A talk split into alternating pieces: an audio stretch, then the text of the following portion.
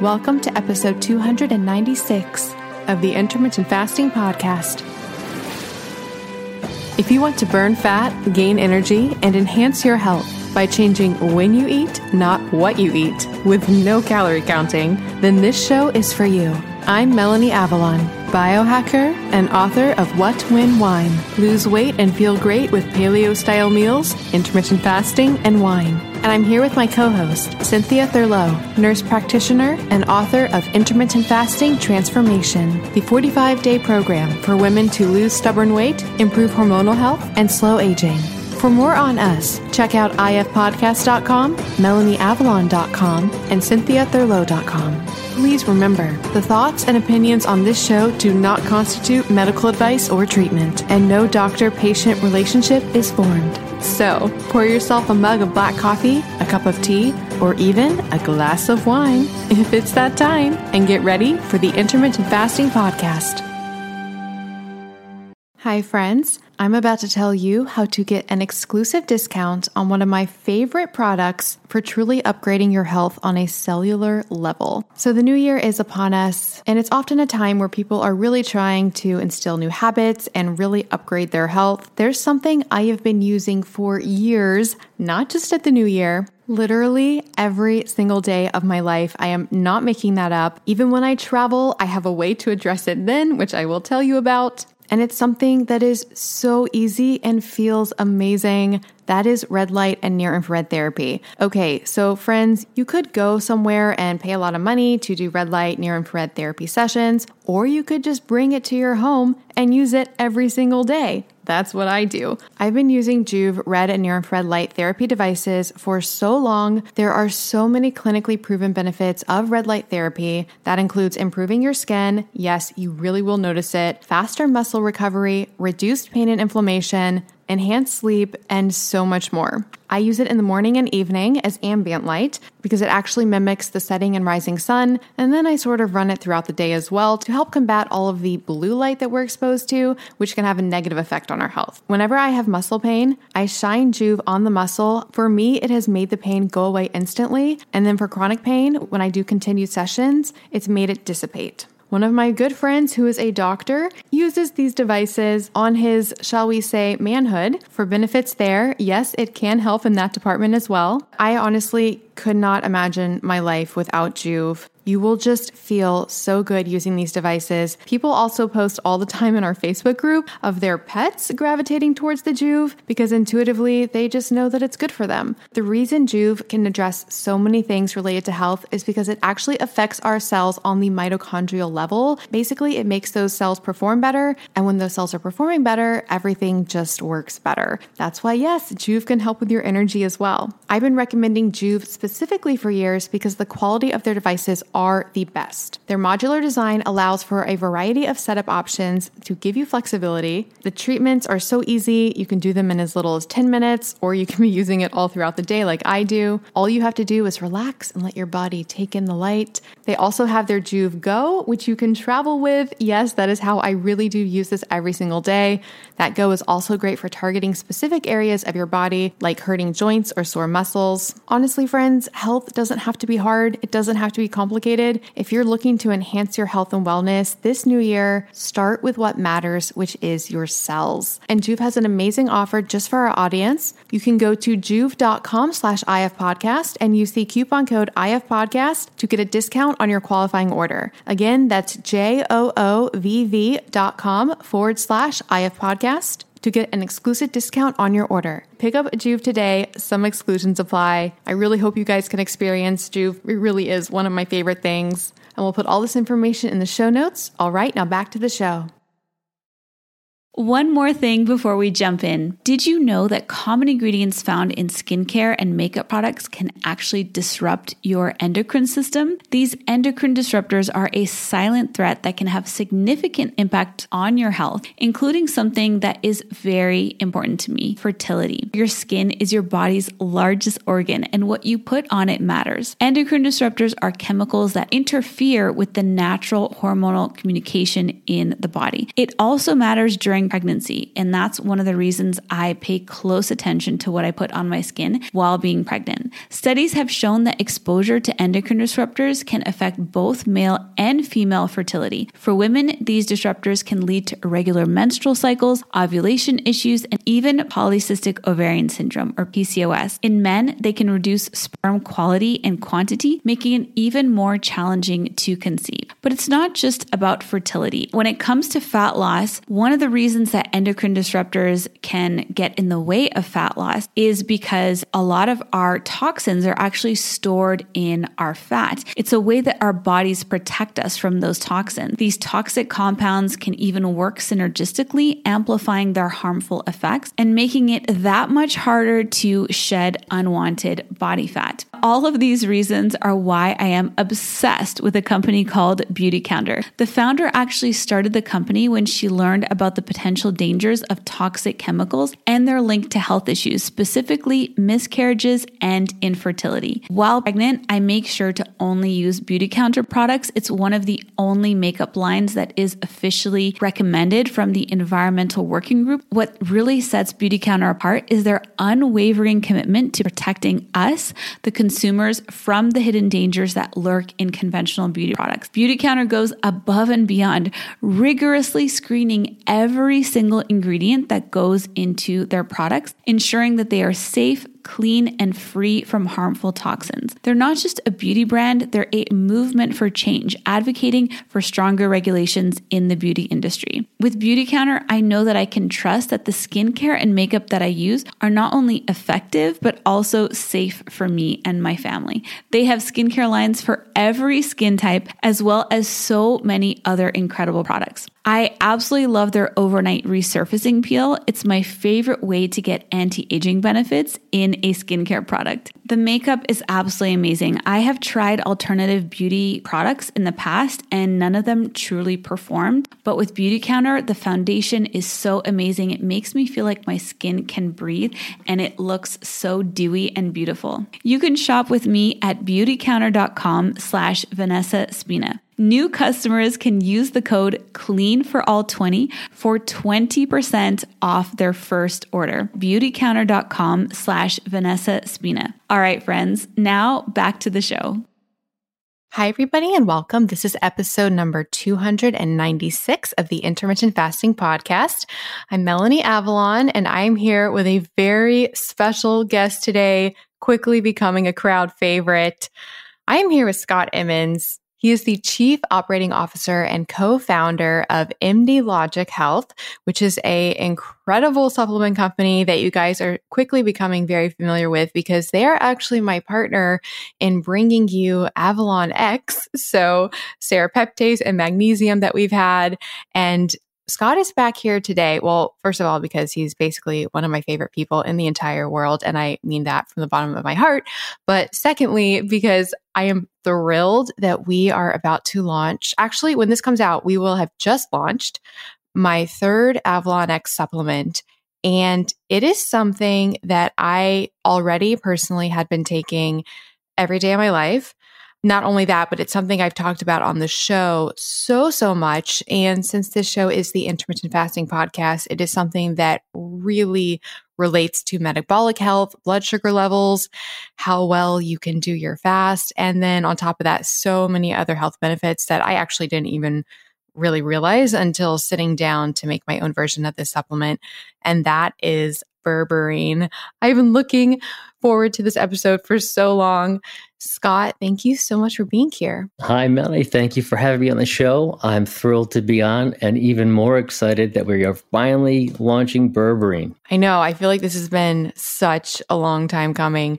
Okay. So, a lot of our audience is probably familiar with you because you've actually been on the show twice before. You came on, we did a whole episode on magnesium with Cynthia.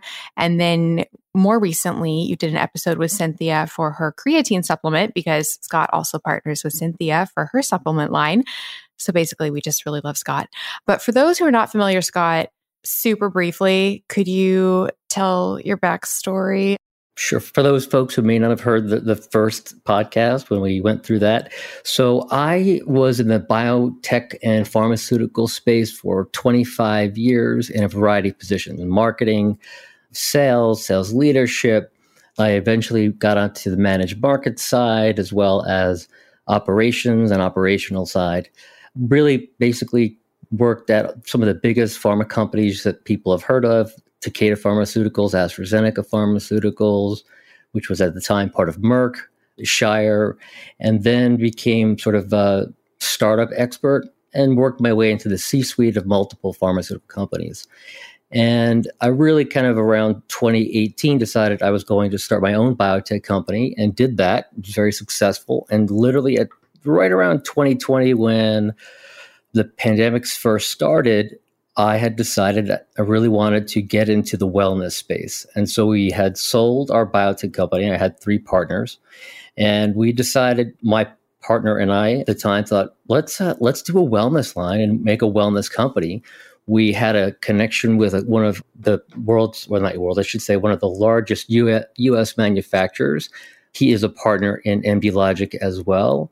And we really just both believed in making people and keeping people well and letting them optimize their life through supplemental uh, nutrition. Yeah, that's something that I really really love working with you is you have seen the industry side of things like you you know what you're doing. I have learned so much in creating the supplement line just what goes on in the supplement creation world and how creating our own supplement line that is not a pharmaceutical, how it compares to that, and also all of the crazy practices that go on in this industry. It's it's a little bit shocking. Yeah, it can be, and I think that's where my pharmaceutical background really helps is making sure that we're going to do everything by the book, and you know, by the book meaning people often see GMP on their label. It'll say GMP or GMP certified and what that stands for is good manufacturing process. That's a, a compiled document from the FDA of very specific things you need to do, both in terms of the manufacturing of the product, the storage of the product, the cleanliness of the machines, the raw ingredients, the testing of the raw ingredients, as well as a number of other things, including how you label, even down to the font size of the label, and then including of course what you say about the product and how you make claims and that's where people tend to get in trouble. And so we we try to make the absolute best product we can. We have a great process for gmp we have been audited by the fda as most gmp companies are about every other year or so and have a pristine track record and i am here to make sure that your supplements and md logic health supplements maintain that that pristine record of both incredible quality testing and maintain the highest standards of GMP or above. Yeah, I am so grateful for this because my honestly, my goal in making supplements was I knew I wanted to make the very best on the market. And it has been so refreshing to have a partner like you who is so in line with that. And even every time I send my emails or I'm creating my content to promote the different supplements, I, I've come up with like my list of basically the, the qualities about the Avalon X supplements. And I, I say at the beginning that these are the only supplements on the market that are all of these things. And to my best of my knowledge, I mean, that's true. Like they're the only ones that are tested multiple times for purity and potency, free of all allergens. Scott and I have gone to great lengths to get rid of problematic fillers from the supplements, which has been a whole journey on its own, especially revisit. I'll put a link to it in the show notes, the episode that we did on Sarah. No, wait, we haven't done the episode on Sarah serapeptase yet, did we? Did, I think we talked about it though. I think we talked about it. I think we did talk about it. But I have to go have to go back into my memory log, but I believe we did talk about the serapeptase. Yeah. Did you come on this show for serapeptase? I think this might be my third appearance. I think I did do, yeah, I think I did do the serapeptase first, then the magnesium, and then creatine. So yeah, I think serapeptase was the very first one. My bad. You. So this is your fourth time back. Oh my goodness, how time flies. I know when you're having fun. okay, wait. So, in any case, listen to the serapeptase episode if you want to hear the craziness with the the fillers and the lubrication agents. And also, something that's incredible that really I think makes us stand apart is they are in glass bottles, which is very rare and unique in the supplement world. So, it's just been an amazing journey shall we talk about our berberine journey? Let's let's talk a little bit about the berberine journey. I think the audience would love to hear what kind of transpired. Why did it take us so long? And yeah, let, why don't you kick it off, Mel? Okay, so I started taking berberine when I started wearing something that our listeners are probably pretty familiar with, which is a continuous glucose monitor. Just briefly, a continuous glucose monitor is you put it on your arm and it gives you a basically 24 7 look at your blood sugar levels. It is so eye opening, so fascinating because when you're getting like a just doing like a finger prick or, yeah, like a finger prick or a blood draw for your blood glucose, that's really just a snapshot in time. And it's not very telling of what is happening, you know, consistently. So if listeners would like to get a continuous glucose monitor, you can go to nutrisense.io slash IF podcast and the promo code IF podcast will get you $30 off any subscription program to a NutriSense CGM. So definitely check that out. But in any case, doing a, a CGM really made me look more at my blood sugar levels. And that's when I wanted to see what I could do to help lower it. And berberine is considered to be the go to quote natural supplement to address blood sugar levels. So, the go to pharmaceutical to address blood sugar levels is metformin. There have been multiple studies comparing metformin to berberine and finding similar effects, which is incredible. So basically, berberine can be comparable to metformin in lowering blood sugar, lowering HbA1c, which is a longer term picture of your blood sugar levels, and also lowering insulin without any of the potential side effects of metformin or the other negative side effects that can come with other metabolic health blood sugar controlling agents. So, Melanie, I think that's absolutely correct. I think one thing we want to caution and make certain that we're not giving out medical advice, nor are we suggesting that anyone replace uh, their metformin with berberine. Uh, not at all. What we are saying is that berberine has some remarkable properties, and there's a lot of data. In fact, it's one of the most studied herbs or alkaloids out there. And we really feel passionate about the all of the benefits. In fact, I was stunned to see how many benefits there are with berberine as we really dug into the research.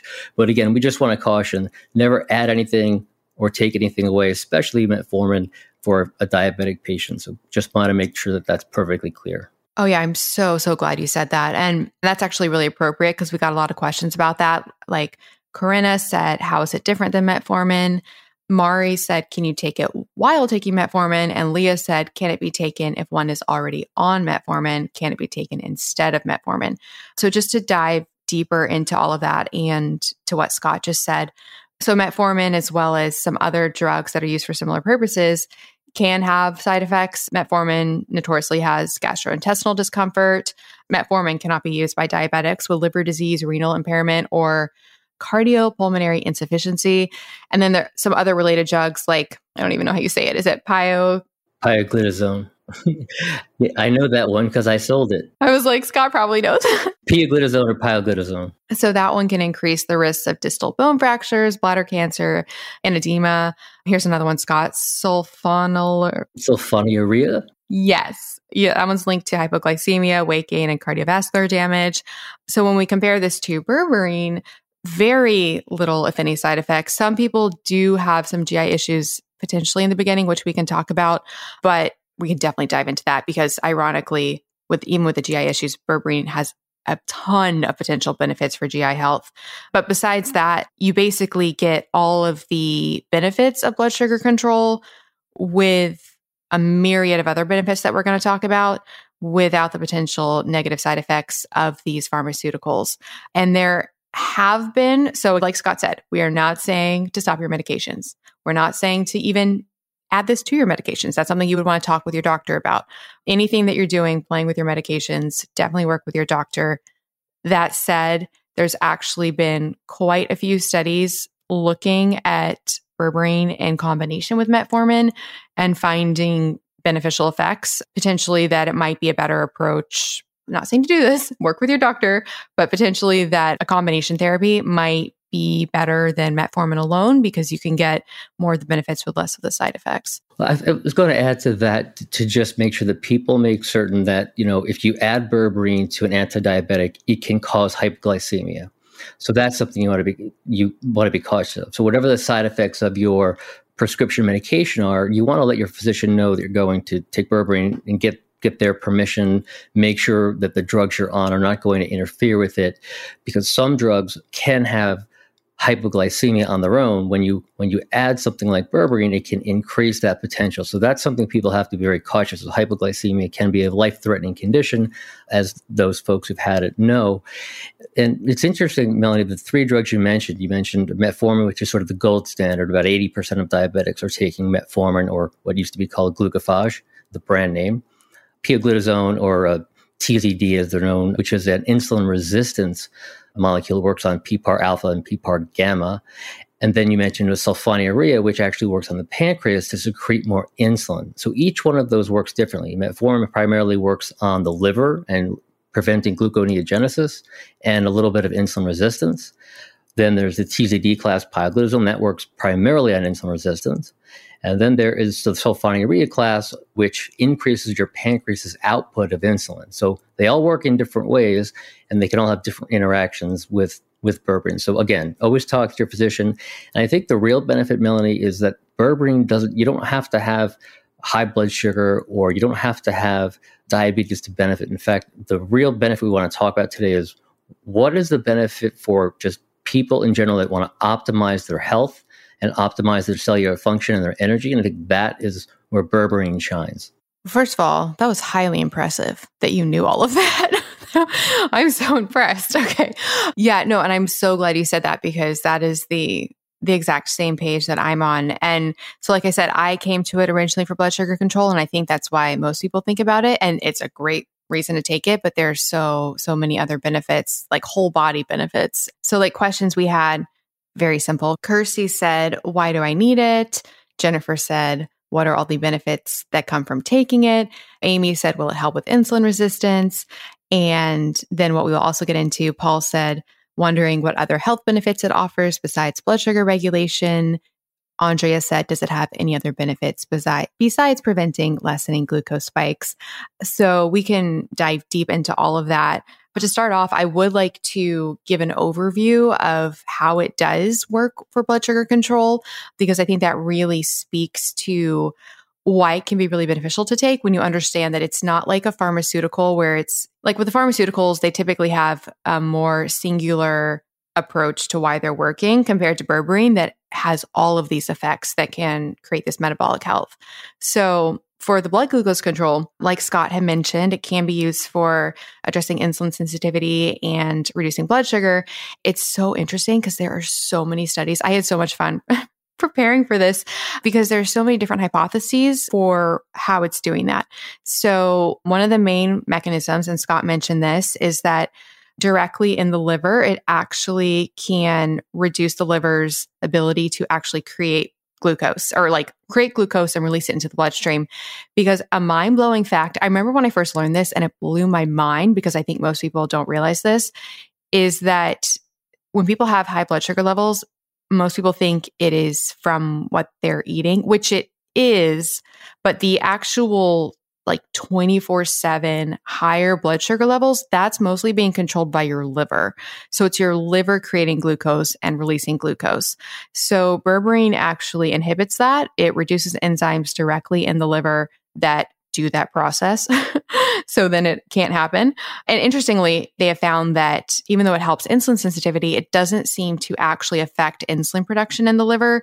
So it's working independent of that, which is really interesting it can actually directly in the gut reduce intestinal glucose absorption. So just starting at the very beginning, it can stop the glucose from actually entering the body in the first place. And that's by inhibiting a specific enzyme called a glucosidase activity. And so that's an intestinal enzyme that actually digests carbs and converts them into more simpler sugars. So stopping that keeps you from actually absorbing some of those carbs in the first place. And then beyond all of those enzymes and such, it also can actually affect the transport of glucose throughout the body. And then on top of that, we can talk about the gut health potential of it, but a lot of the researchers have hypothesized that its beneficial effects on the gut microbiome actually have a secondary effect of blood sugar control by the metabolic health state that is created from that. So the anti inflammatory state, the encouraging of short chain fatty acid butyrate producing bacteria. When butyrate is created and go, gets into the bloodstream, it actually can help with glycemic control. And the reduction of inflammation in the gut from endotoxin and LPS and the recruitment of macrophages. And I realize I say all these words really fast and I know what they mean, but people might not know what they mean. So that's basically like the toxic byproducts that are created from quote bad bacteria because I I realize saying good and bad bacteria can be a little bit simplistic.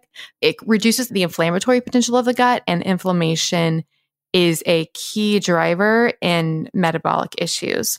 I can stop there a little bit. Do you want to jump in at all, Scott? Well, first of all, great. I think it's a fantastic overview, and you can see how many sort of different complex mechanisms berberine appears to have, and why it has sort of a, a broad, broad base of positive impact across a number of organs and a number of organ systems, and then in particular blood sugar. And you know, I think we're going to learn a lot more as as this molecule is again kind of becoming. I shouldn't say molecule. You know, this this plant alkaloid is becoming hot on people's radar again. And I think at the end of the day, you know, insulin is such a powerful hormone that when you can maintain blood glucose, which your audience is all about, you know, the intermittent fasting audience really understands what glucose, what blood glucose is about. But I don't know that we we talk about the power of insulin and how powerful it is. So I don't know if berberine lowers your fasting insulin and or postprandial insulin, meaning after a meal. My guess would be yes, because if it's lowering blood glucose with people that are already in normal ranges, well, then it's going to probably lower your insulin. And we know in the presence of insulin, it's more difficult to burn fat. So it's just all these different ways in which it slows the the the breakdown of glucose. It slows the liver's export or gluconeogenesis, creating new sugar to push out into the into the bloodstream. All of these different different mechanisms, I think, are fascinating. And the more we learn about it, I think the more we're going to realize that this this compound is going to have some very significant overall benefits for your well-being on a number of different organ systems. I'm so glad you said that. Two things to comment on. So the insulin piece. So I did find studies showing a reduction in insulin. It was ones where they were comparing it to metformin and they were looking at the the long-term effects of that. And then there's so many studies talking about how it increases insulin sensitivity. So that is definitely happening. But I'm so glad you said that because we we probably should start with a really important question or start we should get to a really important question. Jennifer said, "What is it? Is it a plant, a fruit, etc." April said, I know serrapeptase comes from silkworms, but where does berberine come from? When did people start using it?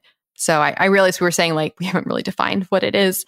So it is a plant alkaloid. And Scott, would you like to tell talk about the plant that it comes from and, and why we chose the one that we chose? So there's different forms of berberine based on the plant source that it comes from. The one that's been used in Ayurvedic medicine in India and is usually the form that is used in most of the studies you're going to see and I hope, I hope I pronounce this right, but it's Berberis ar, aristata, I believe, and that's spelled B E R B E R I S space A R I S T A T A.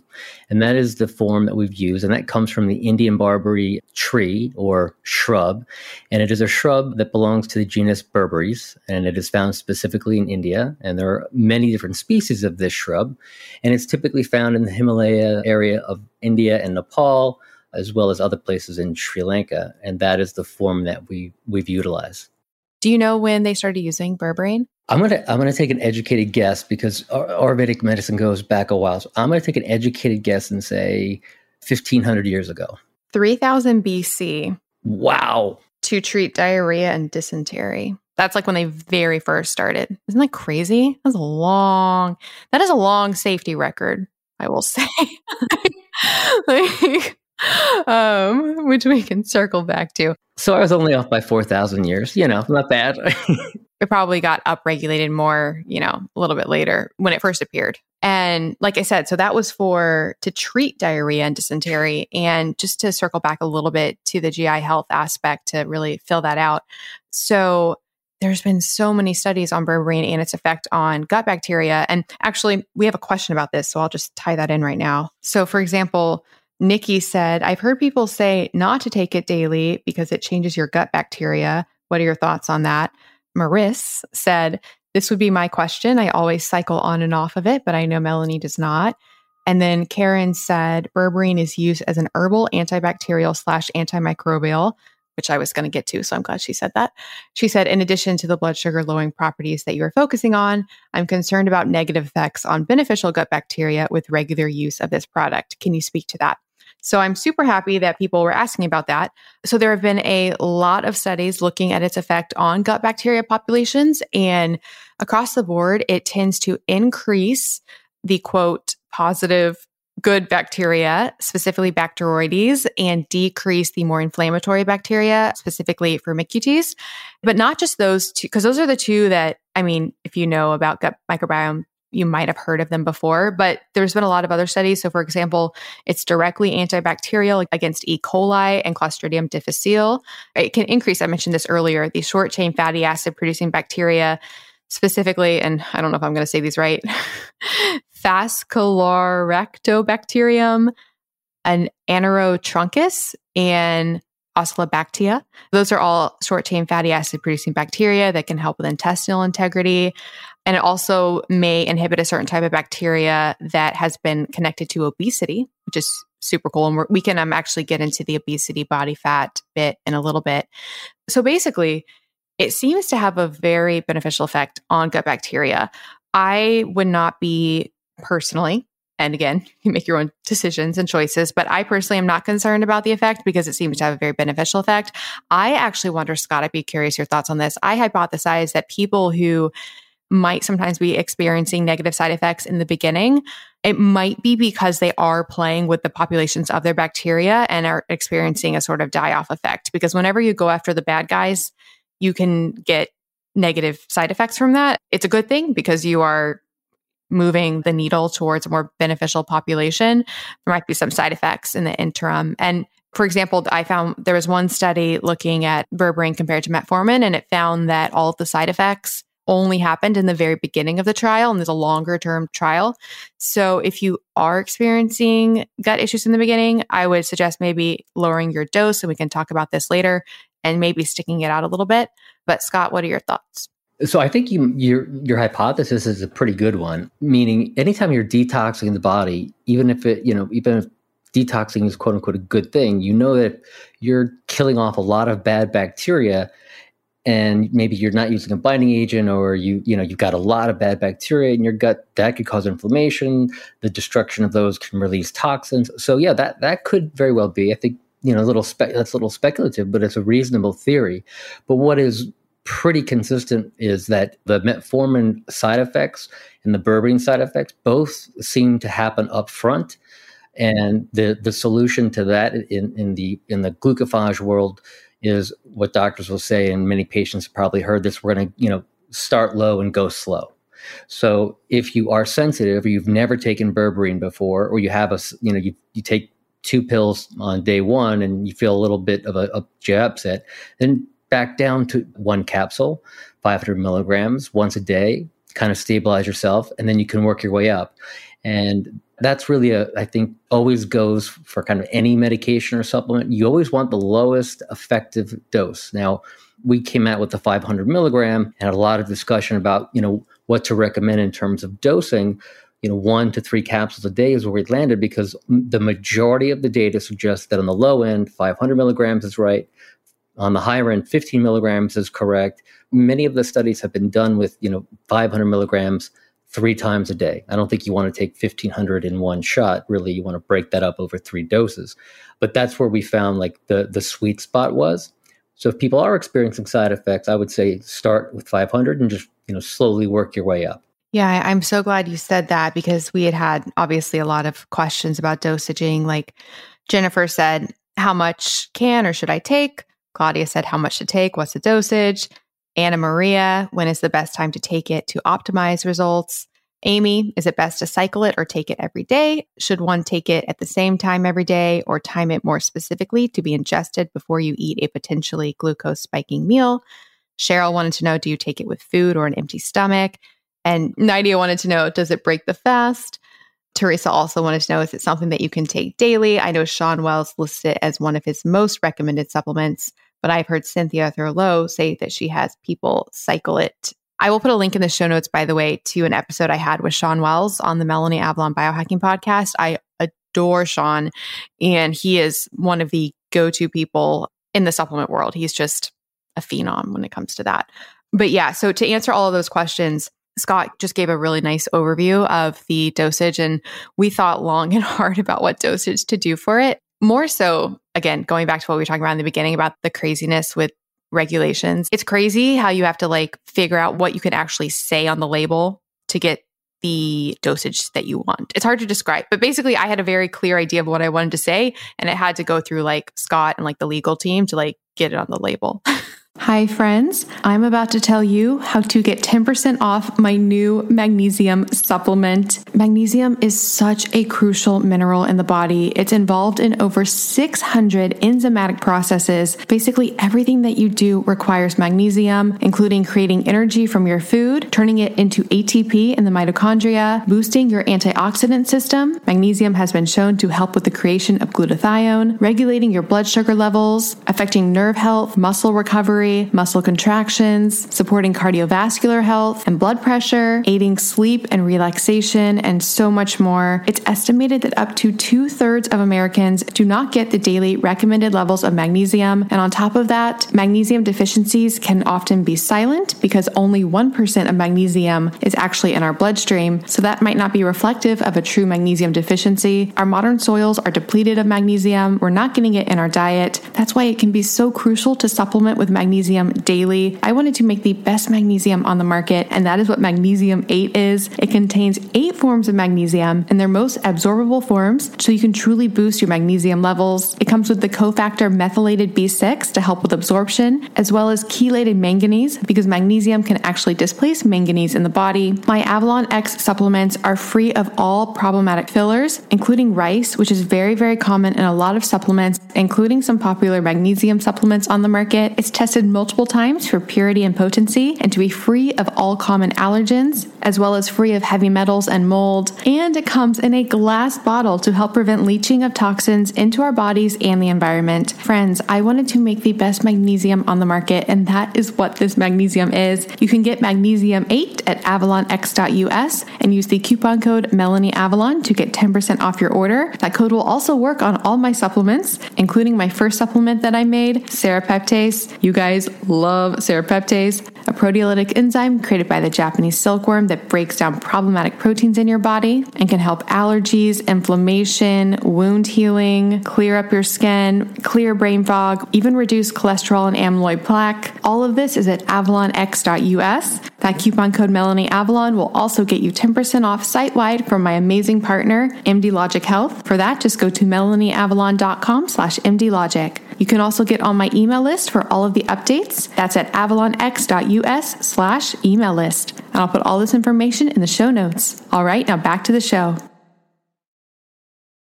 The way I wanted it. That is correct. And I and I you know, I think that's why we we take those precautions because it's important for the public to make sure that what we're saying is in line with what is appropriate, but but also to make sure that we're following all of the guidelines, guidance, and making sure that we are in compliance. And that's that comes from 25 years of pharmaceutical lawyers pounding into me what I can't say, right? So so I want to make sure we do that. But on the other side, it's also what is it that we can say that will really make sure we're giving a clear, specific guidance that is in the best alignment with what the data and the research suggests. And I think we got there. And I think to your frustration, Melanie, I think a lot of people assume that the, the supplement world is a free sort of cowboy, wild cowboy world, but there are very stringent guidelines on labeling, claim that you make on that label, what you can say, what you can name it, and even down to like the font size and, and how you list the ingredients and what size certain ingredients have to be in the font size. I mean, it gets it gets very particular. So again, going back to this, you know, what is GMP? If you're following CFR 21, which is the regulations on, you know, how you label a supplement properly, along with what does GMP mean, it's extensive. And, and I think that's been one of the learning lessons that you have come across as wow, you know, how many things you have to do to make sure you've done it right. But then again, how many other companies kind of want to escape that that edge, that sort of you know go 75 and a in a in a 65 and and make sure they don't get a ticket right? And we'd rather go 65 and a 65 than than do the 75 and and i think that is an interesting learning from a lot of people that we work with in this space physicians want to do co-brands and so forth again, just another reason I've been so grateful to work with you because you get all of this and I have learned so much. And it's just really been a really amazing, incredible experience. So, yeah, so the dosage we landed on that we've mentioned is based on what the majority of the studies. So, probably the majority of the studies are half a gram or 500 milligrams. Those are comparable three times a day. But it ranges from, you know, actually in the studies it's not normally on the lower end but it can be so i wanted it to have you know a minimum of like 500 milligrams up to two grams, which seems to be the upper limit. So that's the way we had it working on the bottle so that it could cover that range. I will say, because we got a question, because I had Megan Ramos on the Melanie Avalon Biohacking podcast, who she's amazing. Definitely listen to that interview with her. She shared a, a negative experience she had with berberine, experimenting with it during pregnancy, I think. Yeah, that's a that's a no no. Yeah. And she was taking two grams, which again is the upper limit of that. So, like, for example, Lucy said, Megan Ramos mentioned a few times that she was very sick with a negative reaction to berberine when she was on the Melanie Avalon biohacking podcast. I would like to know the main contraindications for berberine and how to avoid similar situations. So, again, in that situation, revisiting that episode, Megan was taking the upper limit and while she was pregnant. So, I would start, you know, not at the upper limit, not take it during, you know, pregnancy or work with your doctor so, you know, definitely you just want to be aware of all factors involved. So here are the contraindications. There's a few, but they're they're fairly rare except for pregnancy. So the first one is if you're on cyclosporin A, you do not want to take berberine because it can have an, an interaction with that through the C, CYP43A for uh, enzyme in the liver. Then you also do not want to take berberine with warfarin or thiopental I think I'm saying that right, pen, pental or tolbutamide, because it can displace them from increasing the blood and increase the blood toxicity of those particular drugs. So those warfarin has what's called a very narrow therapeutic index. Some of these other drugs do as well. So if you increase just their bioavailability a tad or decrease it a tad, it, it either will become toxic or it can become ineffective. So those are contraindications. And then macrolide antibiotics such as azithromycin and clarithromycin may also interact. They're not contraindicated, but they they are certainly something that you do not want to take berberine with unless you absolutely had to based on a physician recommendation. And lastly, we do not want to take berberine if you are pregnant. That is uh, that's contraindicated as well. Yes. So I'm glad we could could speak to that. As far as does it break a fast? No, it will support your fast, if anything. I actually don't take it the way most people take it. well, first of all, I'm not eating three times a day. So I'm not taking it three times a day before meals. I actually take it in the morning in the fasted state. And then I actually don't take it later before my meal, although I probably should experiment with doing that. Come to think of it, that would probably be beneficial.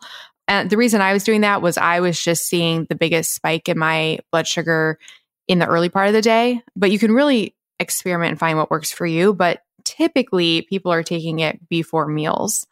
Yeah. Do you have any thoughts about that, Scott? If you have a CGM, you want to experiment with that, or if you take your blood sugar through another, you know, means, I think you want to experiment with that. For me personally, you know, I'm going to take one probably on an empty stomach starting when I start my sort of new regime in January. Typically, when I take berberine, it's going to be about an hour to an hour and a half before my meal because I want to get the berberine inside my intestines. I want it to be metabolized. And we're going to talk, I know, a little bit about the metabolites and the, the active metabolites of berberine.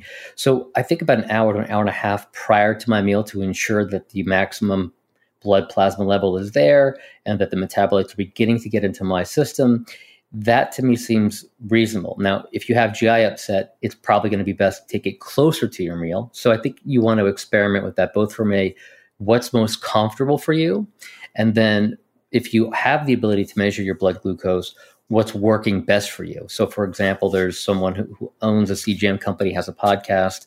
He actually, I was just listening to his podcast in preparation for this show, and he had sort of limited success with berberine pre meals. Now, keep in mind, this is someone who's on a very restricted diet. He understands insulin, so he's probably already in a low insulin, low glycemic state to begin with.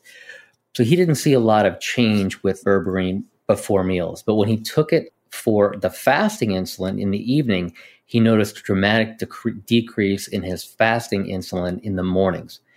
And that, that speaks to that liver part of gluconeogenesis because your liver's job with gluconeogenesis is to keep you from going into hypoglycemia while you sleep.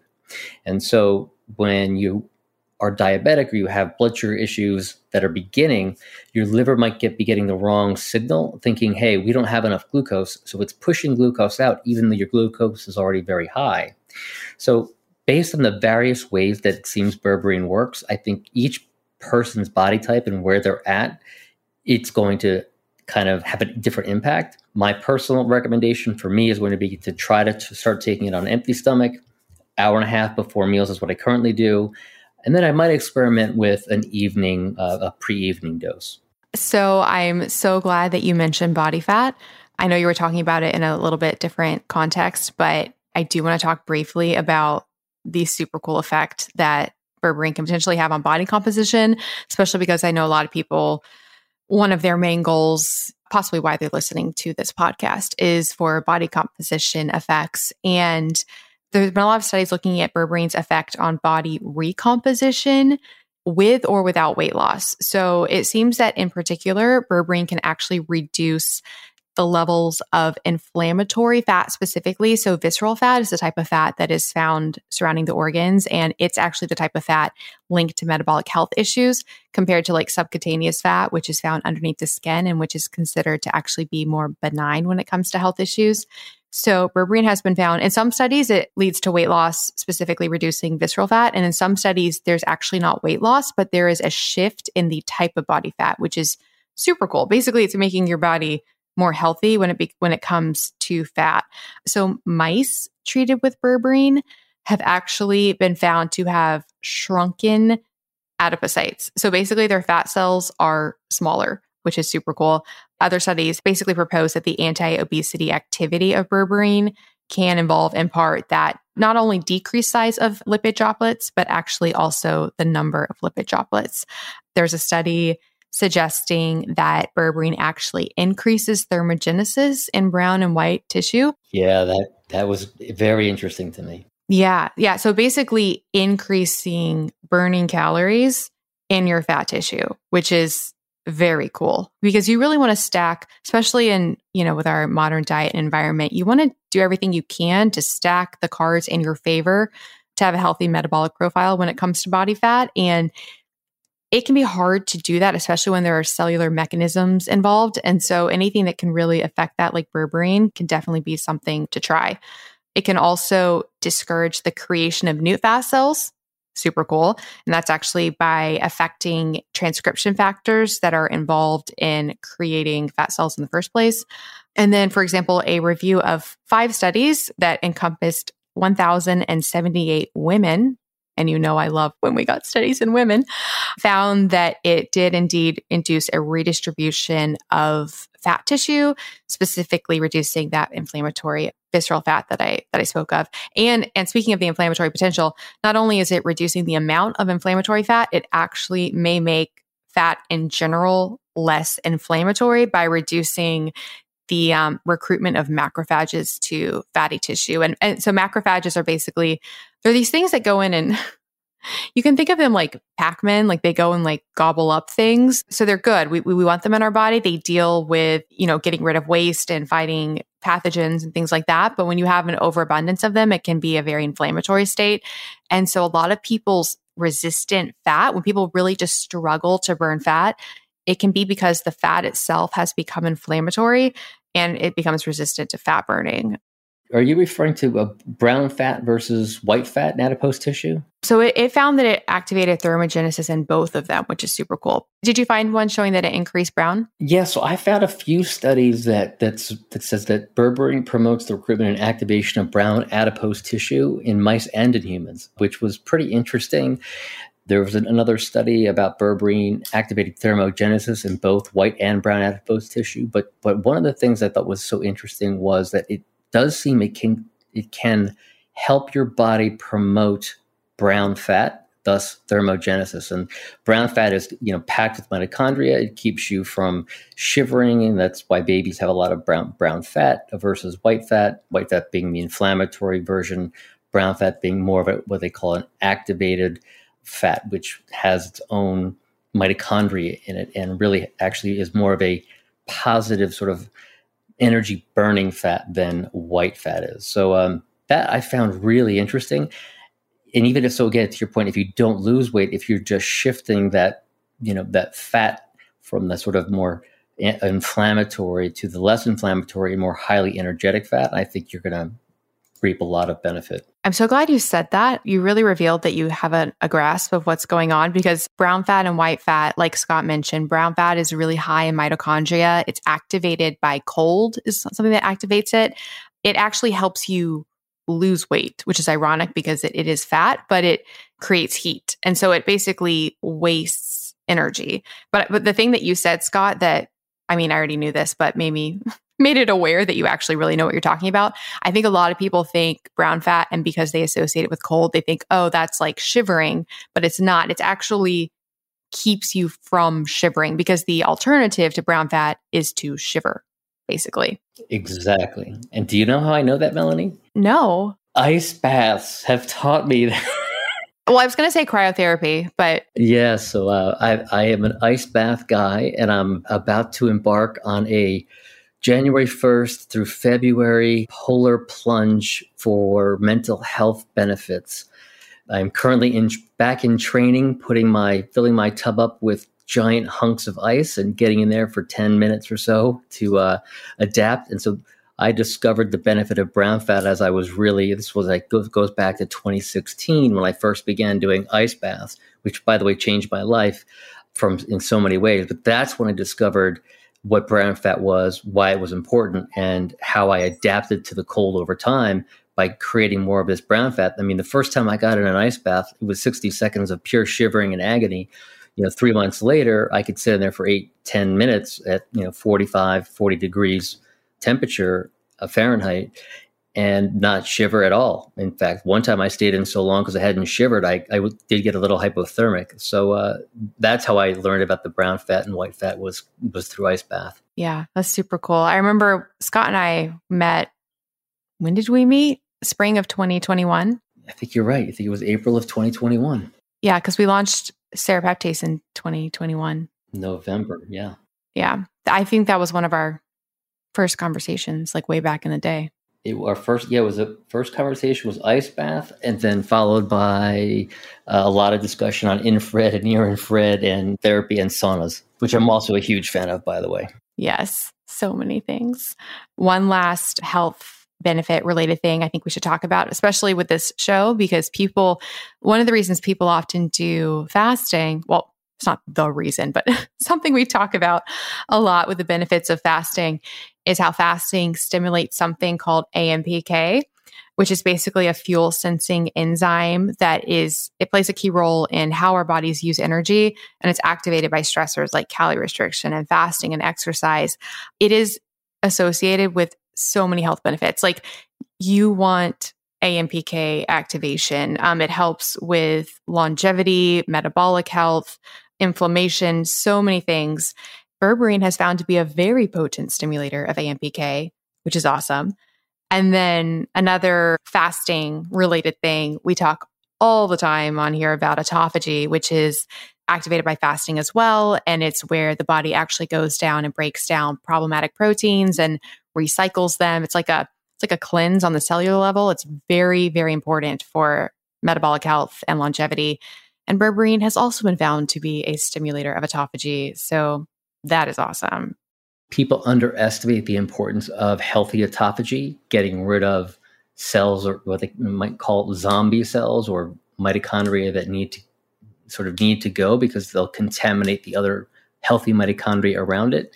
I think autophagy is a, a tremendous, tremendous benefit. And obviously, the AMPK, there's plethora of data on all the various things that that impacts across your longevity and health span. One other thing that I think we didn't, I don't think we touched on, but I know came up in literature quite a bit is the positive benefits of berberine on the liver. And I'm a big guy on liver. I think if your liver is not functioning right, if you're it's not making bile, if it's not digesting your toxins properly, you know, you're going to end up in trouble. And so to me, I think that the liver benefits of berberine have probably underestimated at this point. There's not as much data and studies as I'd like to see, but there is definitely data to suggest that it works to support liver enzyme health, liver function in, in the presence of toxins. And I think that is really important. So, you know, when you look at the overall effect of what berberine is doing, it's to, to your point earlier, it's working on AMPK, it's working on glucose, it's working in your gut mi- microbiome, microbiome, it's working on your liver and your liver's function, and it and I think all of these things combined lead to one sort of, in my mind, one conclusion, which is there's something about this particular product that allows your body to function in sort of a in an optimal level while keeping the blood glucose down, supporting mitochondria, supporting liver health. And I think it all ties back to if blood glucose and insulin are lower, then you're going to have a cascade of positive effects across your body. And I think that is why CGMs have become so popular is people realize that if they can keep their, their blood glucose at a reasonably modest normal level without having huge spikes throughout the day, that overall is going to lead to a to a healthier, a longer and healthier lifespan. And the, the data on that is, is pretty convincing. So that's where I think berberine kind of shines as this this molecule plant alkaloid that just has so many benefits. So back to the liver, there there is a couple of studies on liver enzymes and also on liver function. Uh, you know, I would encourage people to take a look at that research. And again, of course, always speak to your doctor if you're taking anything for liver disease. I'm so, so glad you mentioned that as well, because that actually goes really well with one other health benefit I want to touch on. And it, it also involves the liver. So glad we're talking about it. And that is the role of berberine on cholesterol levels and lipid panels. So Margaret said, for example, is it okay to take it long term to help lower cholesterol? And we can speak to the, the long term aspect in a bit, but just as far as the the cholesterol side of things. So not only does it directly reduce the absorption of lipids into circulation from your gut, because the whole caveat there is dietary cholesterol is not necessarily the primary driver of problematic cholesterol levels. It's more, at least in my opinion, the the creation of endogenous cholesterol and what's happening with that. And so the effects in the liver on cholesterol and lipids is, I mean, there's so many. So it can promote the liver's LDL receptor mRNA expression to beneficially modulate LDL levels. It can directly inhibit the creation of cholesterol and triglycerides in liver cells. So in rodent trials, it's been found to inhibit NAFLD, so non alcoholic fatty liver disease, and mice fed a high fat diet, which is huge. And in human trials have actually found that berberine supplementation can reduce liver enzymes in patients with type 2 diabetes. So going back to what Scott was saying about liver health. And it can also reduce fatty acid synthesis directly in the liver and a lot of transcription factors related to fatty liver. And so, for example, there was one study in humans, and not only did they find decreased body weight and BMI in those on berberine, well, what was super cool about this study is it had people do berberine and then have a washout period where they were not taking the berberine and then go back on the berberine. And they found that their triglycerides, their cholesterol, their LDL, and their HDL all improved based on when they were like taking the berberine. So when they were on the berberine, it improved. When they went off, it went away. And then when they went on again, it improved again. So lots of potential benefits there with cholesterol and lipids. Yeah, I totally agree. And the one part I'd like to focus on that is with triglycerides. So, having been in the diabetes universe for 15 years or so, one of the things that I spoke with when I worked with, you know, endocrinologists, those are your, the specialists that treat diabetes.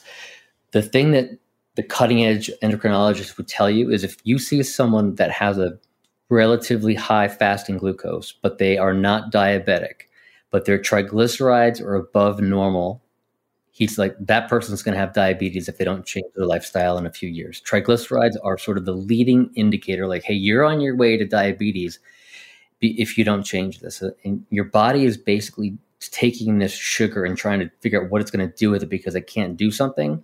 This isn't the scientific way to say this, but basically your triglycerides are sort of this this canary in the coal mine that if they're high but your blood glucose hasn't quite broken, you know, technically the diabetic limit, you're probably on your way there. So that's a that's something you really want to look out for. So the fact that it does have these studies that show that it can have a positive impact and support the body's ability to reduce triglycerides really says something to me about it, the way that it's working for blood glucose. And I think that actually ties in nicely to something that I wanted to talk about, which is the specific form that we chose, because we got a lot of questions about dihydroberberine. So, for example, Teresa said she wants to know the difference between berberine versus dihydroberberine. Aaron said, same thing. What's the difference between those two? Susie said, What is the difference between them and what is the best? Paul said that he actually did better taking dihydroberberine, that he didn't have the bloatation and the gassy issues. And then Amanda said that, oh, this is something that we can speak to the absorption levels. Amanda said that Mike Mutzel talks about not using the highly absorbable kind, which presumably I'm assuming is the dihydroberberine, as that's how berberine is effective in the gut by not being highly absorbable. So, just speaking to what you were just talking about, Scott, with all of these over encompassing effects and so many things that are going on, shall we talk about? Because we debated for a long time about, well, more so in the beginning. I think once we got to an understanding about it, we felt pretty good. But we were looking at should we do a berberine or should we do a dihydroberberine, which dihydroberberine is a, a newer form of berberine, at least from being like sold and marketed which is said to be more absorbable and said to have a more potent effect on lowering blood sugar. We chose not to do that. Scott, would you like to explain a little bit why? At first, it was two things. I think this goes back to my experience with prodrugs and metabolites of prodrugs, and then also looking at the data. So, of the 30 years worth of research that we have sort of a, a good grasp on, and, and just did a ton in the last 15 years, all of it is on berberine or the vast, vast majority, I should say. There is very little data on dihydroberberine beyond just either its increase of quote unquote plasma level, but plasma level is not really what separates berberine from the pack. So it, it I'll give you the, an analogy and tell me if it's apt to Melanie. But with CBD, for example, if you get a pure 100% isolated CBD, you may have no effect from it because it's not just the CBD, it's it's the CBD, CBG, it's the other cannabinoids inside that product that give it an entourage effect along with terpenes and other things that create that. Then if you add the other factor in of metabolites from like a prodrug is a drug that goes in as an inactive substance and then your liver converts it into an active substance. Well, berberine happens to have no less than four active metabolites and as many in some reports as 17 metabolites. And we don't know what those metabolites do, but it's pretty clear. And here's a, a, direct quote from an article. Let me just make sure I get the title.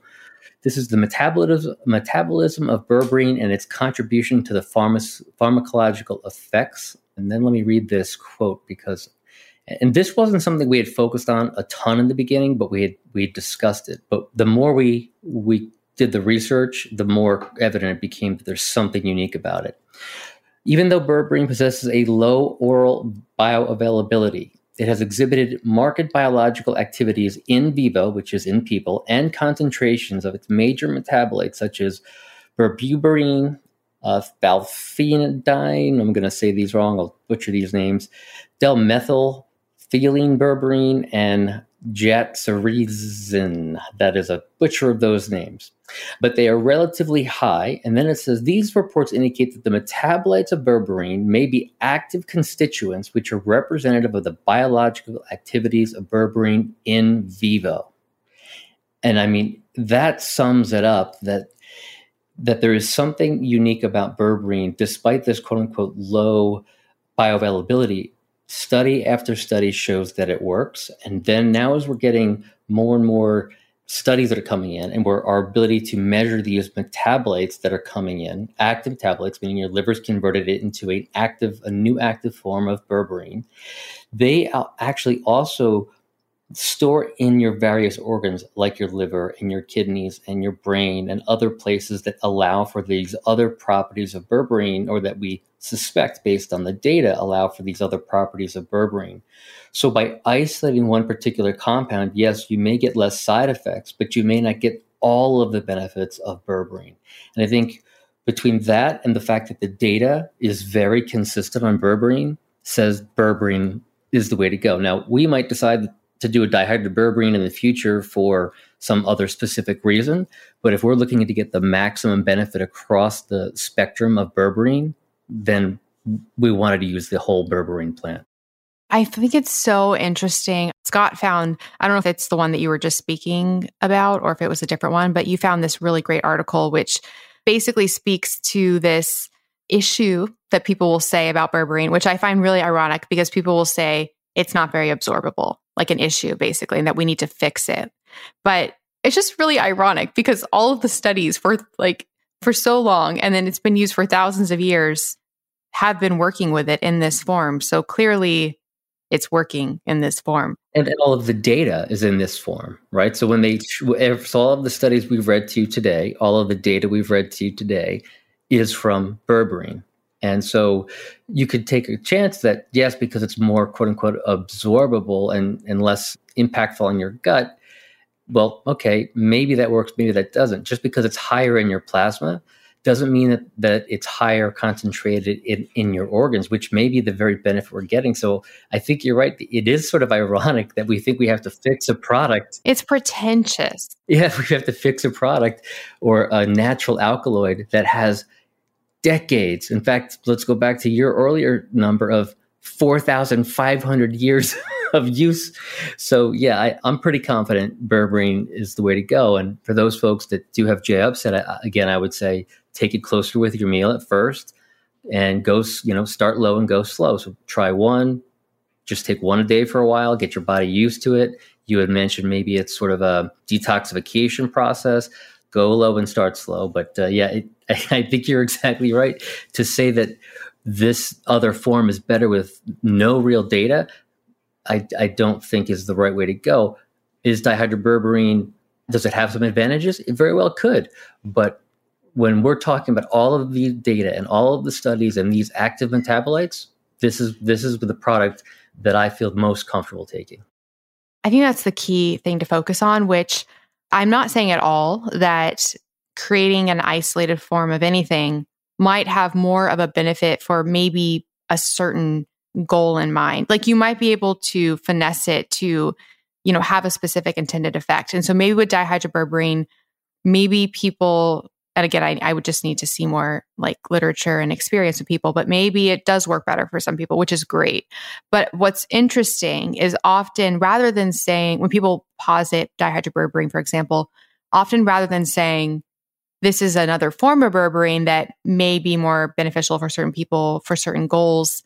It's posited like berberine isn't very absorbable.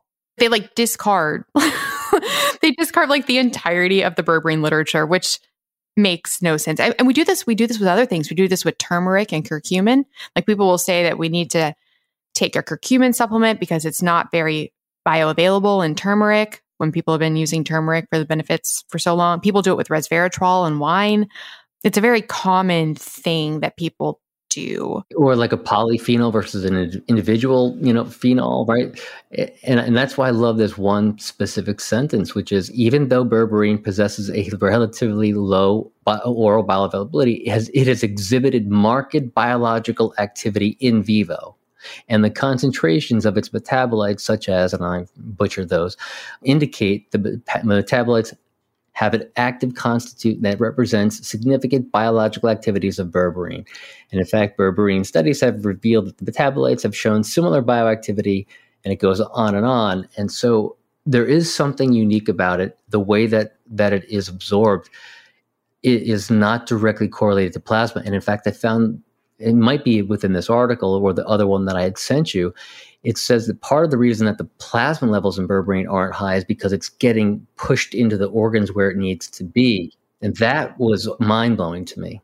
Also, related to our whole creation process. So, we had that question at the beginning about dihydroberberine versus berberine. And then when we decided on berberine, it was time to actually create it. And Scott, shall we tell listeners a little bit about our journey?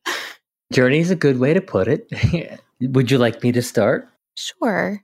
Hi, friends. I'm about to tell you how to get my favorite electrolytes for free, plus special announcement LMNT's new chocolate medley is here. So, when you think electrolytes, you might think summer and hot times and needing to stay hydrated. But did you know that hydration is actually super important in cold weather as well? There's an idea out there that cold weather reduces our hydration needs. That's not true. So, in the cold, two main things can actually increase our metabolic rate. You may be working harder, tramping through the snow, and you can be wearing cumbersome winter clothing that can actually raise your energy needs by 10 to 20%. And as your metabolic rate raises, your sweat rate raises. And you need to replace those fluids with electrolytes. You also lose more water when it's cold through your breath. That's because cold temperatures contain significantly less water than hot temperatures, aka it's drier outside. When you breathe in that cold, dry air, your respiratory system actually acts like a humidifier so that your body can be warm and humid like it likes to be. Of course, that drains your hydration reserves as well. One study actually found that respiratory water loss after a full day of activity nearly doubled at freezing temperatures compared to the 70s. On top of that, when you're cold, you actually become less thirsty, possibly from blood vessel constrictions in the cold, which can trick the body into thinking the blood volume is higher than it is. In other words, it's cold out there. You probably need hydration. And electrolytes are so key for all of these cellular processes in your body, all of your energy production. It all requires electrolytes, but it can be hard to find electrolytes which are clean, without unnecessary fillers and which you can feel good about drinking. That's why I love LMNT. There's a reason I'm obsessed with it. There's a reason all you guys are as well. And like I said, I'm so excited because LMNT's new chocolate medley is here featuring chocolate mint, chocolate chai, and chocolate raspberry. And this is a limited time, so you definitely want to stock up on these now. Plus, you can get a free gift with purchase when you purchase that chocolate medley or other LMNT electrolytes. That's right, you can get a free sample pack, eight single serving packets for free with any LMNT order. It's a great way to try all eight flavors or share LMNT with a salty friend. You can get yours at drinklmnt.com slash ifpodcast. That's drinklmnt.com slash ifpodcast. By the way, those chocolates in that chocolate medley make delicious hot chocolates. And of course, as always, LMNT has a no questions asked refund, so you have nothing to lose. So go to drinklmnt.com slash ifpodcast to get your free electrolytes. So breaking the fourth wall a little bit, Melanie had some very specific criteria, as usual, all legitimate. And so we began on this pursuit for the perfect berberine. And one of the berberines that we looked at that had this really great story and this great sort of it's organic from the Himalaya mountains and then there was another one from the western part of the country yada yada handpicked etc however when we tested those berberines they came back with both impurities and their potency level was remarkably low. And then I did a little more research and found that these companies also had some FDA warnings. So there's a thing in the FDA when you have a GMP certified facility, it's not just about the source of where you get the product. The most important thing is have you done the four critical components of testing, which is strength, identity, purity, and compliance composition and what we do at MD Logic Health, and this is why I think we are so selective about who we partner with in terms of suppliers and and also co-branding partners such as Melanie is we want to be the best of the best, just like Melanie. What we discovered was that these other berberines not only failed to meet the specifications that were required, but that they also did not meet GMP, meaning the facilities themselves had multiple 483 notices or 402 requirements, which basically means that they were citation with significant issues in terms of their facilities GMP. So some folks are saying, well, where is it sourced from? Well, that's important, except the most important thing is have you done the correct analysis to protect yourself against heavy metals, purity, identity, strength, toxins, etc. And so when we get a product, in this case berberine, we quarantine everything that comes into our facility. It is then tested before it is allowed to come in for those four things. Back to what is the identity, what is the strength or the the uh, amount of active ingredient, what is the purity, meaning are there toxic metals? Does it meet all of the standards we're, we're referring to? And is it meeting all of the compliant FDA requirements for purity, potency, etc.? Those four things are done before that product even comes into our doors. So, unfortunately, two of those products failed to meet our standards, which obviously disappointed us, but we were not going to allow, you know, faulty product or sub subpar product into the process. And when I went to look back at the companies that were utilizing these products, what I discovered is they had multiple 43s, including, but not limited to, various toxins, lack of doing the standard studies, and in shocking fashion, rat feces in a number of their herbs. Was it in the herbs or in the facility? It was in the facility. So I don't know whether it was in the herb or whether it was contaminated in the facility or, or how, but, but it was tested, found in the facility, meaning that multiple of their herbs had rat feces in them. And this is a pretty well known brand, which we're not going to mention. But the fact of the matter is that they had obviously either not quarantined it and brought it in with the feces, or the feces was in the facility and they hadn't done their due diligence on making sure that the facility was properly protected against those types of things. So when a company says they're GMP certified, that's one thing, but they need to be following all of those GMP tests. The reason that we quarantine the product before we bring it in is if that product is contaminated, you run the risk of contaminating your entire line. So that's why it is quarantined and tested prior to its entry into our facility. Once it's tested and it passes all of those tests, we then bring it into the facility and then we do again what's called batch testing. And we retest that same product after it's been manufactured to make sure it still meets all those specifications and has the amount of milligrams we say it has, it has the proper ingredients, and it still meets all of the same parameters to make sure that it didn't get infected or or contaminated along the way. So it's not just important to do it after you've created it, it's important to do it before it enters the facility. It's important to make sure you follow all of the criteria that GMP lays out in terms of where you store your product, how high you store it, what temperature you store it at. All of these things add up to what's called good manufacturing process. So it's more than just testing for purity, strength, identity, and compliance. It's also did you do the proper testing on how long it's going to last on the shelf, for example? What temperature did you expose it to? Did you have a CO, COA from the supplier of the ingredient? And then did you also subsequently test it? Some people will take the COA from the supplier as the gold standard and then not do their own testing. That's not the way to go because they may have gotten one sample to pass that test, but then give you a different version or a different sample or a different supplier. And sometimes companies will change suppliers without then doing a retest of the ingredient. And that, of course, is not kosher either.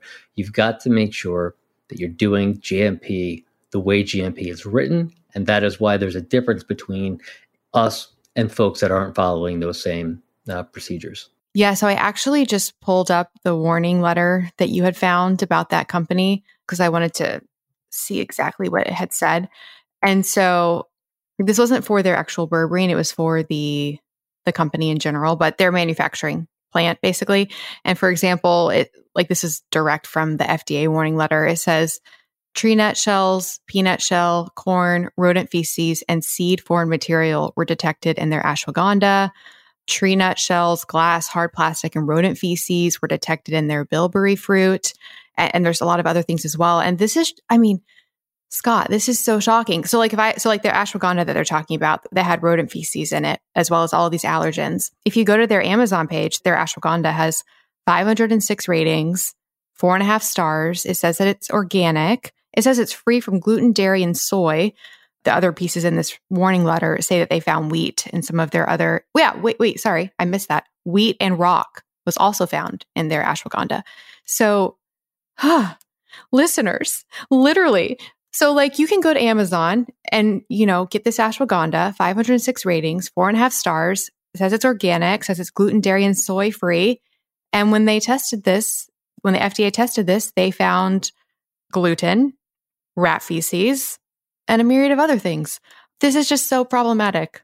This is so problematic. It is. I mean, I want to. I want to make the statement that I, I think this is the more rare companies, but it's not. It, it, does happen. It does. It does exist that you can have a GMP facility with great ratings and a, and a decent brand name, and still have. I mean, I think those are pretty significant issues. And this isn't like some small like they have a lot of reviews on Amazon, you know, and a lot of products.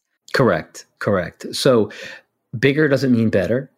What what means better is did you follow GMP and what is your track record with the FDA? And we have an immaculate track record. And I think that speaks volumes. But it, the reason we have it is we we just believe in following the procedure to make sure that like our families take our products, right? I take Avalon X products. I take MD Logic products. I give my family MD Logic products. I would never want to have skipped a process or a step because those processes are put in place for very good reason. And most people aren't aware of those because they're not they're not readily public, you know, it's not readily public information, but I think I I think I remember I got like a five shock emoji face from you when I sent you sent you that that link. Listeners, friends, do your due diligence when you choose the supplements that you choose to put in your body. We found a source that we felt really good about with the testing and we tested it for purity and potency. But then we wanted to go one step further because this was my first supplement that was an herb. So my my previous supplements have been serrapeptase and magnesium. We had the certification from the source that it was free of pesticides, but it was really really important to me that we do third party testing on that, just like we do the third party testing for the purity and the potency because again, it's an herb, so it's being grown. so that took a while because it took a while to find what was the word like a company that would do the tests? Yeah, it was a third. It was a third party laboratory that would do pesticide te- pesticide testing as well as other testing. But we we chose at that point. We had all the other testing. We had done internal heavy metal testing twice, internal purity, internal identification, and compliance. So at that point, we really just wanted to make sure: is this pesticide free by all the definitions that are that are set by the U.S. government and then some?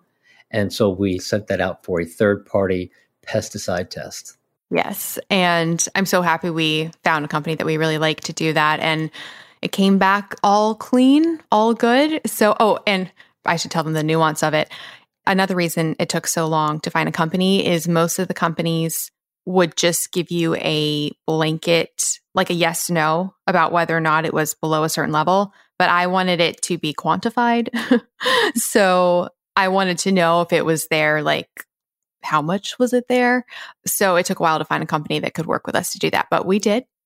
And we got the green light. It's all good. No pesticides. It really is. And, uh, and I'll tell you, I would not take any other berberine than this one based on the fact that we know the source is good. We've triple tested it in house for, for the, the, you know, the four cores, right?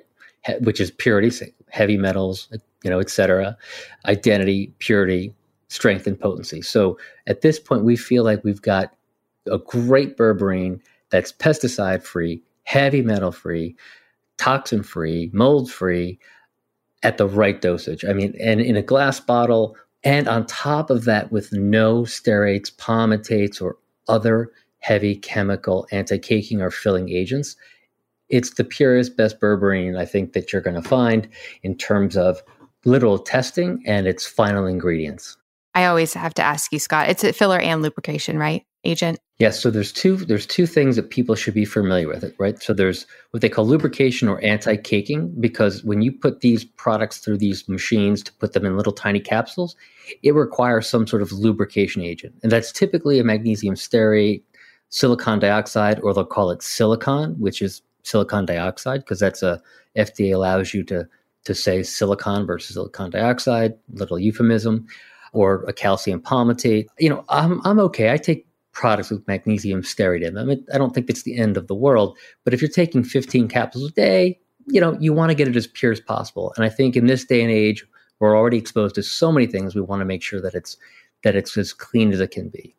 So yes, this product is free of magnesium stearates. That is an anti-caking agent, which means it prevents it from blocking up the machines which is also why we have to do small batches and why it's a little pricier because in order to shut down an entire line or have a dedicated line that has no lubricant or or a non-magnesium stearate palmitate lubricant, you've got to have these smaller batches or a dedicated machine. And so that's an anti-caking.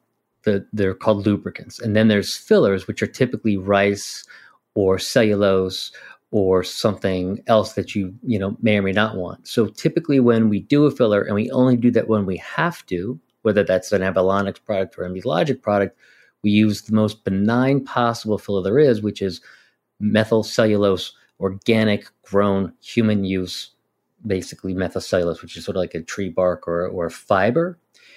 And the only reason you do that is that the capsule doesn't shake loose. In other words, if the capsule size is you've got to get the the capsule full otherwise it's going to shake loose and that capsule doesn't feel right or fit right.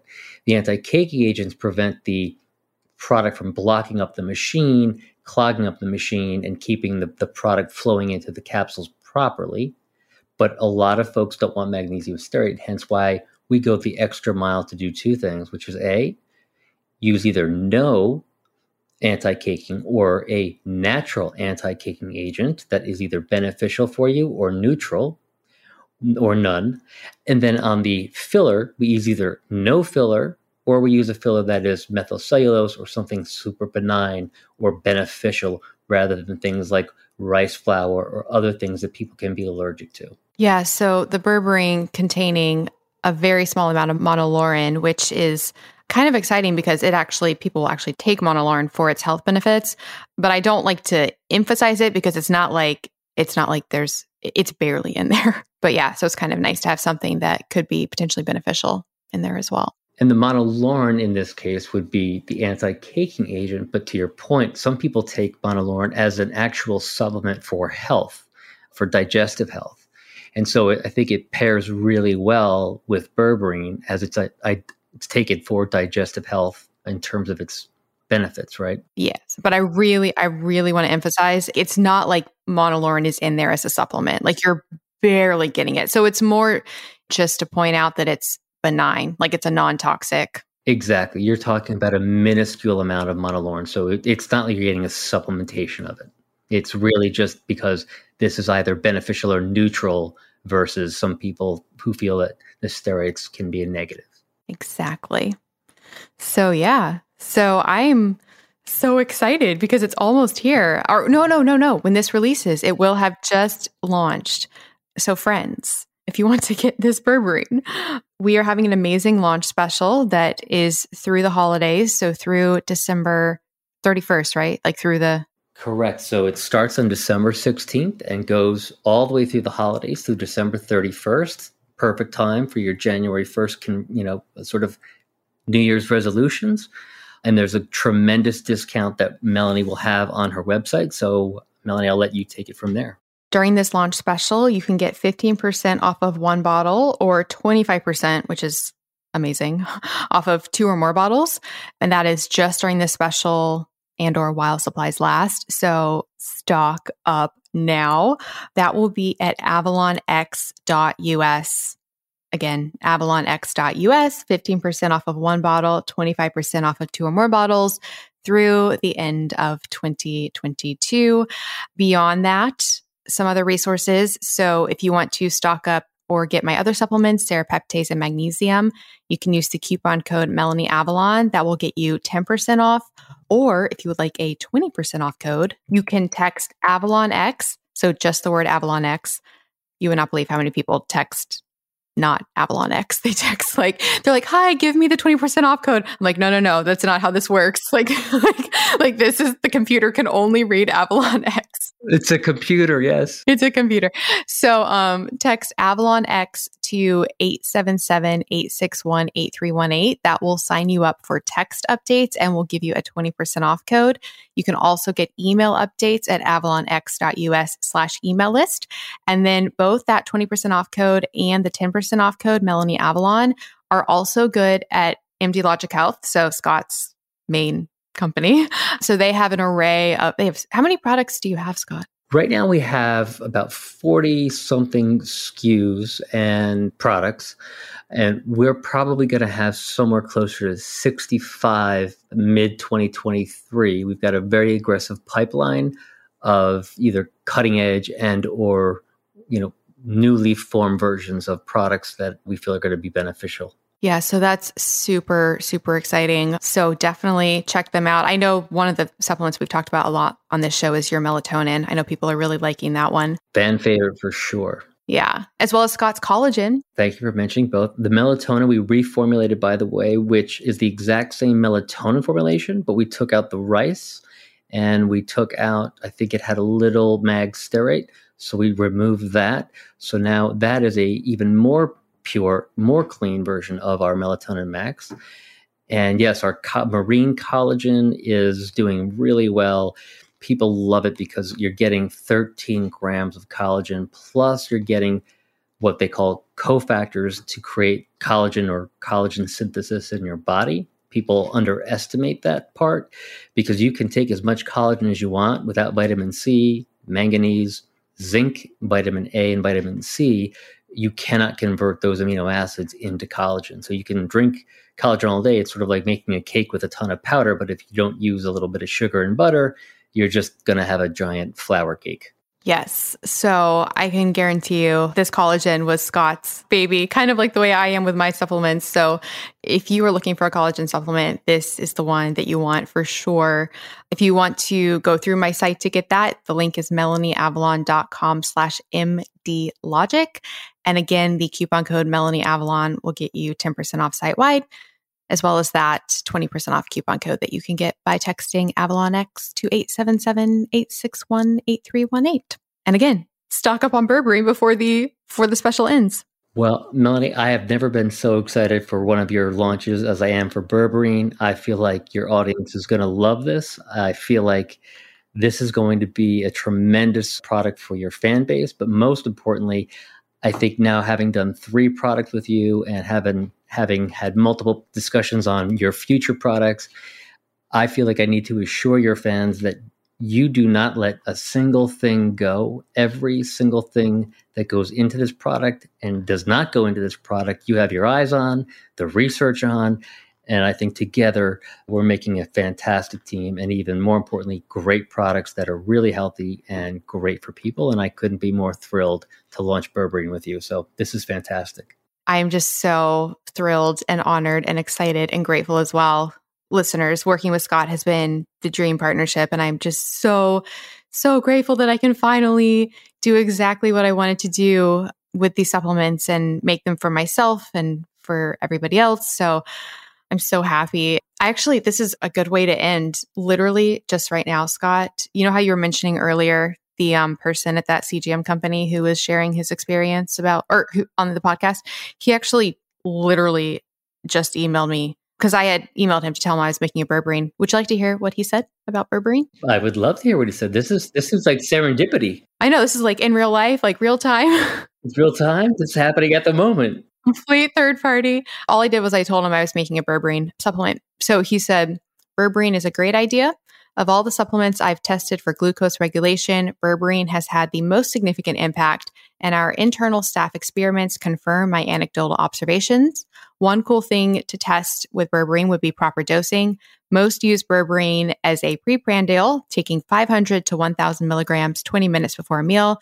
I tried that and it didn't work for me. That's what you were saying, Scott. A smaller camp, including myself, take 500 milligrams twice daily, morning and evening. While it did take a few weeks to see results, I saw an overall decrease in my own fasting glucose on that regimen. So, yeah, that's a nice little testimonial. And I think it really speaks to when you guys get your berberine, you know, you're going to need to find the way it works for you specifically. So, um, yeah. That is a great way to end. I think that's serendipity. I think so. Well, this has been absolutely amazing. And Scott, you're going to have to come back for all of our future product launches. I hope you're down with that. I can't wait. And I look forward to any questions, comments from the fans. I, I'm starting to be to feel like a fan and a and a, a, welcome member of the of the family of the IF podcast. So thank you so much for having me again, Melanie. I look forward to us speaking again. You too, and this will have already happened, but have a happy Thanksgiving. That's right. You too. Bye. Bye bye. Thank you so much for listening to the Intermittent Fasting Podcast. Please remember, everything we discussed on this show does not constitute medical advice, and no patient doctor relationship is formed. If you enjoyed the show, please consider writing a review on iTunes. We couldn't do this without our amazing team. Administration by Sharon Merriman, editing by Podcast Doctors, show notes and artwork by Brianna Joyner, transcripts by Speech Docs, and original theme composed by Leland Cox and recomposed by Steve Saunders. See you next week.